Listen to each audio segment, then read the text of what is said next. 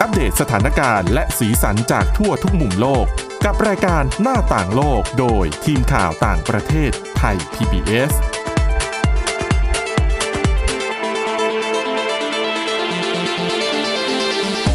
สวัสดีค่ะ ต้อนรับสู่รายการหน้าต่างโลกนะคะ มาอัปเดตสถานการณ์แล้วก็สีสันจากทั่วทุกมุมโลกกับทีมข่าวต่างประเทศไทย PBS ได้ เช่นเคยค่ะ วันนี้วันศุกร์แล้วนะคะ มาเริ่มกันที่ ไม่ยังไม่เริ่มสิแนะนำตัวก่อนค่ะวันนี้อยู่กับคุณวินิษฐาจิตกรีแล้วก็ที่ฉันทิพย์ตวนเทียนและในพงค์ค่ะ สวัสดีค่ะ สวัสดีค่ะแหมขบคุณอ่านค่ะข่าวเรื่องโควิด เยอะจนหลงเราอะเกือบจะลืมแนะนำตัวกันแล้ว ใช่ค่ะรีบรีบไงวันนี้เรื่องแรกเนี่ยอยากจะไปเรื่องอื่นก่อนที่ไม่ใช่เรื่องของโควิด -19 คือเป็แต่นก็ร้อนเหมือนกันเรื่องใช่นี้ถือเป็นข่าวใหญ่คือ ถ้าช่วงนี้ไม่ใช่อยู่ในช่วงของการแพร่ระบาด ของโควิด -19 เนี่ย ก็น่าจะเป็นหนึ่งในข่าวใหญ่นะโอ้ต้องพาดหัวทุกสำนักทั่วโลกแหละใช่แต่พอดีเจอโรคระบาดมาเออหลบๆไปนิดนึง คนก็เลยจะไปสนใจในเรื่องของการระบาดมากกว่านะคะ เรื่องนี้เป็นเรื่องที่เกี่ยวข้องกับเกาหลีเหนือค่ะ ตลอดช่วงสัปดาห์ที่ผ่านมาเนี่ยโอ้ยหลายสื่อนะคะ ก็ติดตามเรื่องสถานการณ์ สุขภาพของคิมจองอึนผู้นำสูงสุดเกาหลีเหนือนะคะ ว่าเอ๊ะ มีข่าวออกมาว่าทางสำนักข่าว CNN ของสหรัฐอเมริกาค่ะเขารายงาน คือก่อนหน้านี้เขารายงานนะคะ โดยอ้างเจ้าหน้าที่ในสหรัฐเองเนี่ยบอกว่าตอนนี้นะสหรัฐเนี่ยกำลังจับตาดูอยู่ว่าสุขภาพของคิมเป็นยังไงบ้าง เพราะว่าน่าจะอยู่ในอันตรายหลังจากที่เข้ารับการผ่าตัด นอกจากสื่อของสหรัฐเอง สื่อในเกาหลีใต้ค่ะ ที่เป็นเว็บไซต์ที่เขาติดตามดูคือเขามี แหล่งข่าวในเกาหลีเหนือด้วย เป็นเว็บไซต์ชื่อว่า Daily NK ค่ะ ซึ่งรายงานข่าวเกี่ยวกับเกาหลีเหนือโดยเฉพาะนะคะ เพราะว่าเป็นเว็บไซต์ที่ทำขึ้นโดยคนเกาหลีเหนือแปรพักอ๋อกำลังจะสงสัยว่าเอ๊ะสื่อทางการเราก็ไม่น่าไม่ใช่ใช่ เป็นเป็นคนเกาหลีเหนือที่แปลพักมาอยู่เกาหลีใต้แต่แล้วก็มาเปิดถามก่อนว่าเว็บไซต์ ที่บอกว่าคิมจะเป็นอะไรไปเนี่ย ไม่ได้เกี่ยวกับโควิด -19 ใช่ไหม ไม่ได้เกี่ยวค่ะเขาบอกว่าคือจากเว็บไซต์เอ่อ Daily NK นะเขารายงานโดยอ้าง คนเกาหลีเหนือนั่นแหละ คือแหล่งข่าวเขาที่อยู่ในเกาหลีเหนือ ว่าตอนนี้นะคิมกำลังพักรักษาตัวอยู่ที่นอกกรุงเปียงยางค่ะ เพราะว่าเข้ารับการผ่าตัดเกี่ยวกับเรื่องของหลอดเลือดหัวใจ เพราะว่านอกจากนี้เนี่ยทางสื่อ สื่อ Daily NK เนี่ยเขาก็รายงานไว้ด้วยนะคะว่าคิมเนี่ยมีปัญหาสุขภาพเนื่องจากเป็นคนที่สูบบุหรี่จัดอืมอืมคือหลาย ๆ คนแต่คือถ้าจริงๆเขาถ้าเห็นคิมเนี่ยเขาสูบบุหรี่หนักจริง ๆ นะ เพราะว่าอย่างตอนที่เขาเคยเดินทาง นั่งรถไฟ ก่อนหน้าเนี้ยที่มีการประชุมอะนะคะ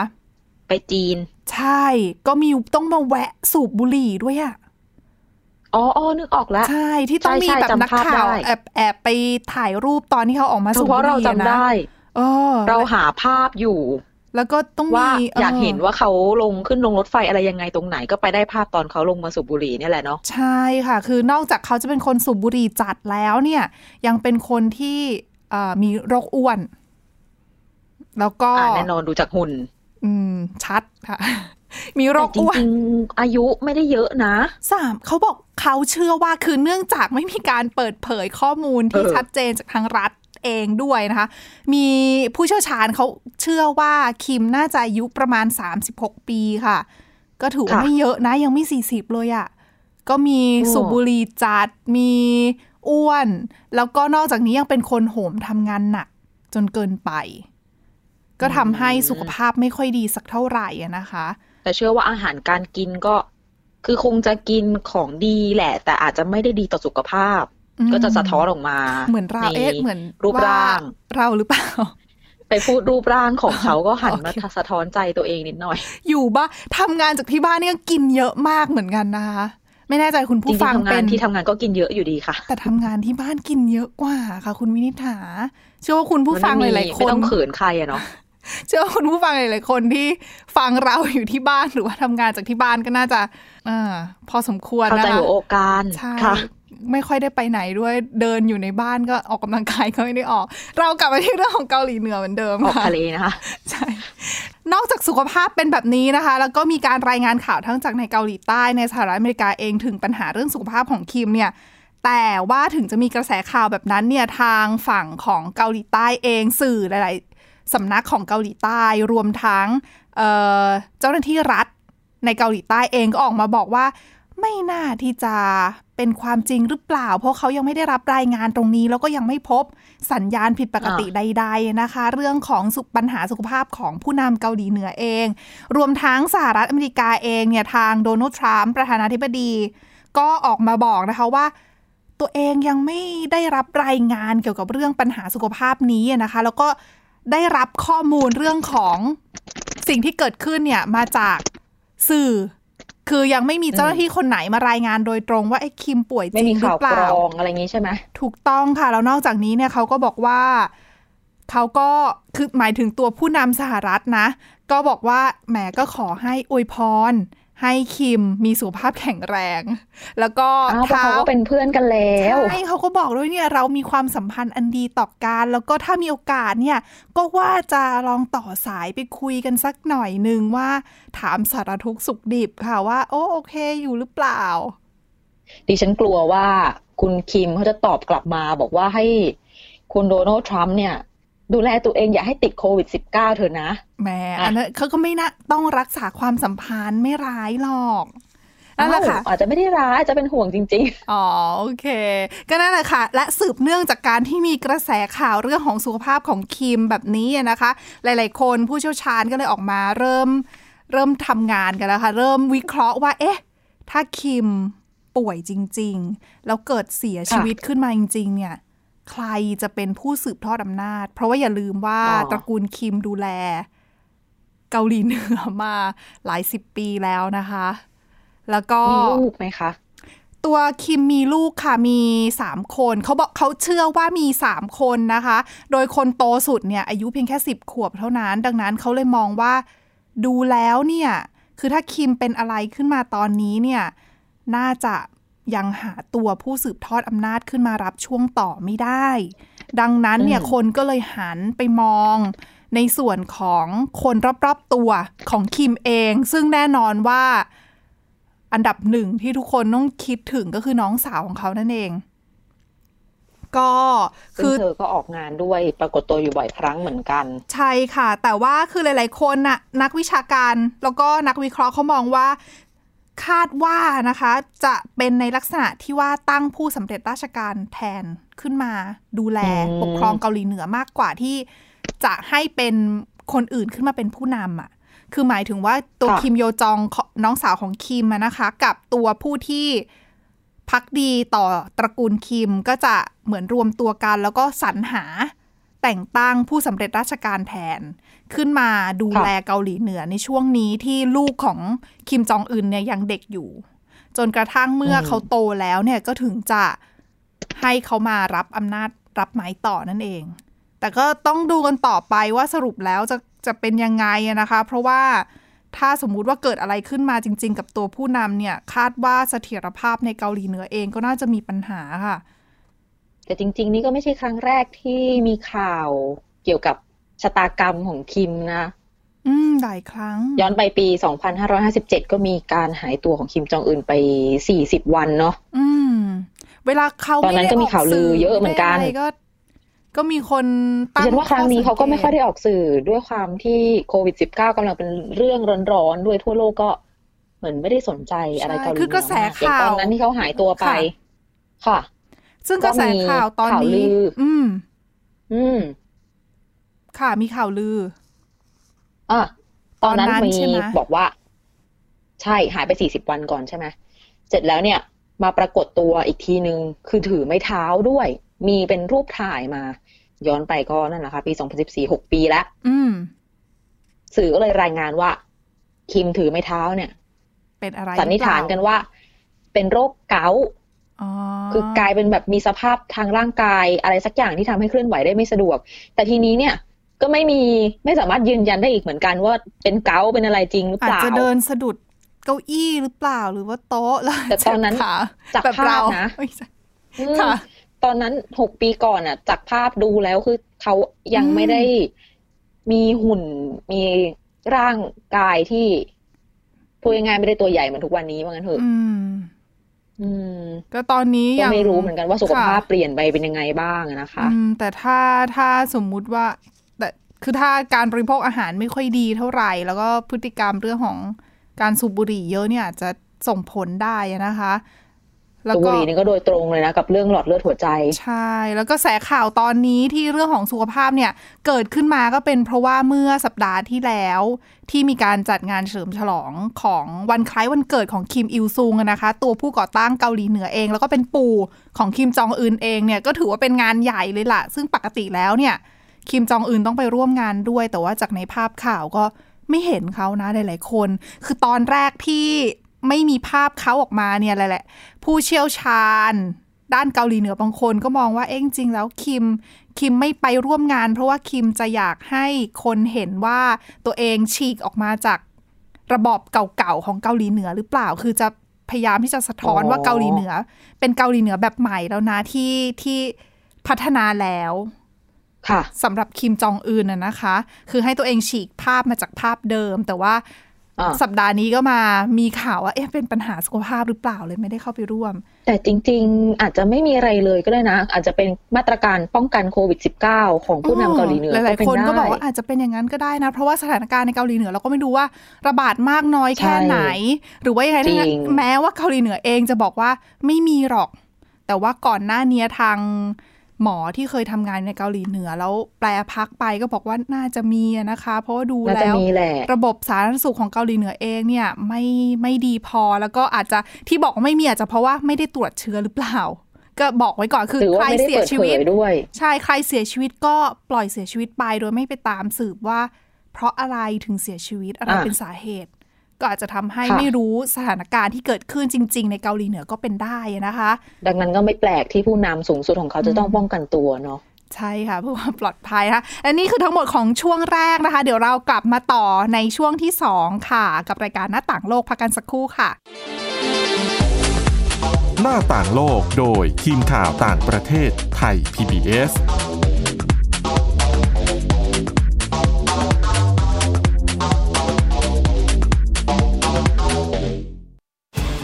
ที่ไหนก็ติดตามเราได้ทุกที่ ผ่านช่องทางออนไลน์ จากไทย PBS Digital Radio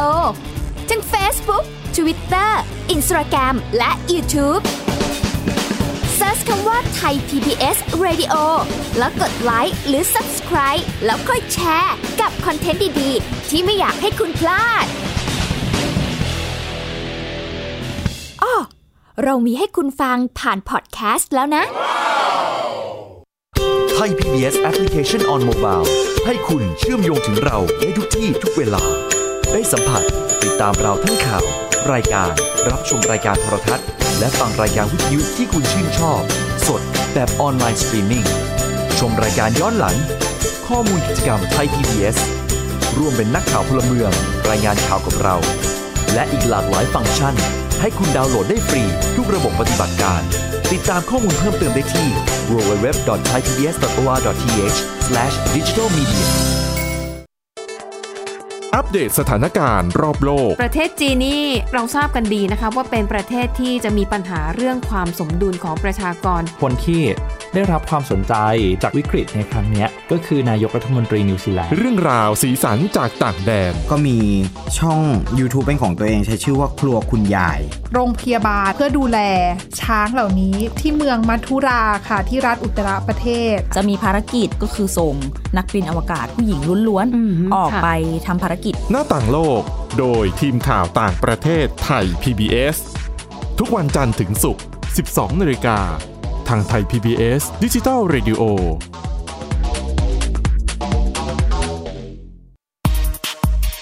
เพราะวิทยาศาสตร์อยู่รอบตัวเรา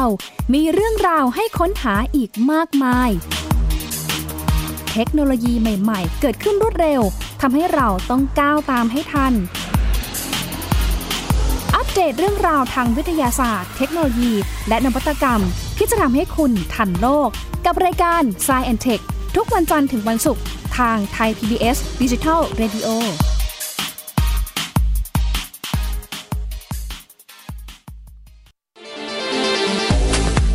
หน้าต่างโลกโดยทีมข่าวต่างประเทศไทย PBS ลับเข้าสู่ช่วงที่ 2 ของรายการหน้าต่างโลกนะคะ เรากลับมาที่เรื่องของโควิด -19 กันบ้างนะคะ เป็นเรื่องของค่ะการคำเตือนที่มาจากองค์การอนามัยโลก แต่ว่าเรื่องนี้ไม่ได้เกี่ยวข้องแค่โควิด -19 เท่านั้น แต่ยังโยงไปถึงปัญหาระดับโลกอีกหนึ่งปัญหานะคะ นั่นก็ก็คืคืออเรื่องของมลภาวะทางอากาศค่ะ เป็นปัญหาแต่ก่อนสุขภาพที่ของทั่วโลกเลยแหละใช่ เราก็คุยกันไปหลายครั้งนะก่อนที่โควิด -19 จะระบาดประเทศนั้นประเทศนี้ มีหมอกควันพิษเอยตอนนี้อย่างบ้านเราเองทางภาคเหนือที่มีไฟป่ามาระยะหนึ่งก็กระทบสุขภาพของคนเหมือนกัน แล้วเราก็ทราบกันดีว่าโควิด -19 เนี่ย มันโจมตีที่ปอดของคนเราอืมดังนั้นถ้าอย่างใครที่สูบบุหรี่จัดเป็นประจำมีปัญหาเรื่องถุงลมอะไรต่างๆ ในปอดเนี่ยเขาก็อาจจะ ได้รับผลกระทบมากกว่า ถ้าเกิดว่าบังเอิญ ได้รับเชื้อโควิด -19 เข้าไป ทีนี้ตอนนี้เนี่ยทางองค์การอนามัยโลกก็ออกมาเตือนว่าระดับมลพิษทางอากาศที่สูงเนี่ยนะคะ อาจจะถือว่าเป็นปัจจัยเสี่ยงหนึ่งสำหรับคนที่ป่วยเป็นโควิด -19 ที่มีอาการหนัก คือเขาทำมีการทำงานวิจัยขึ้นถึงสองชิ้น เมื่อไม่นานมานี้เนี่ยนะคะ เชื่อมโยง ชี้ความเชื่อมโยงระหว่างระดับมลพิษทางอากาศกับอัตราการเสียชีวิตจากโควิด -19 เอาไว้ ประเทศไหน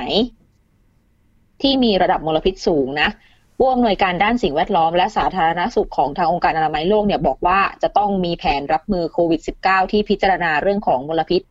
พ่วงไปด้วย เพราะอืมเป็นไปได้ว่ามลพิษทางอากาศ จะทำให้อัตราการเสียชีวิตสูงขึ้นด้วย คือถึงค่ะ อ้างอิงอะข้อมูลเนี้ย วิเคราะห์จากสิ่งที่เกิดขึ้นในละตินอเมริกา ในแอฟริกา แล้วก็เอเชียเข้ามาเปรียบเทียบกัน แล้วทางองค์การอนามัยโลกเนี่ยก็เอามาทำเป็นแผนที่เมืองที่มีมลพิษทางอากาศมากที่สุด แล้วก็เอาไปให้ประเทศต่างๆ เอาข้อมูลเนี้ยไปใช้ประกอบกันกับการทำแผนรับมือการแพร่ระบาด อืม เป็นแนวทางให้ แต่ว่า ในขณะที่องค์การอนามัยโลกออกมาเตือนเนี่ยก็ยังมีบุคลากรทางการแพทย์บางส่วนที่เขาทำงานรับมือกับโรคที่หน้างานจริง ๆเขาก็บอกว่า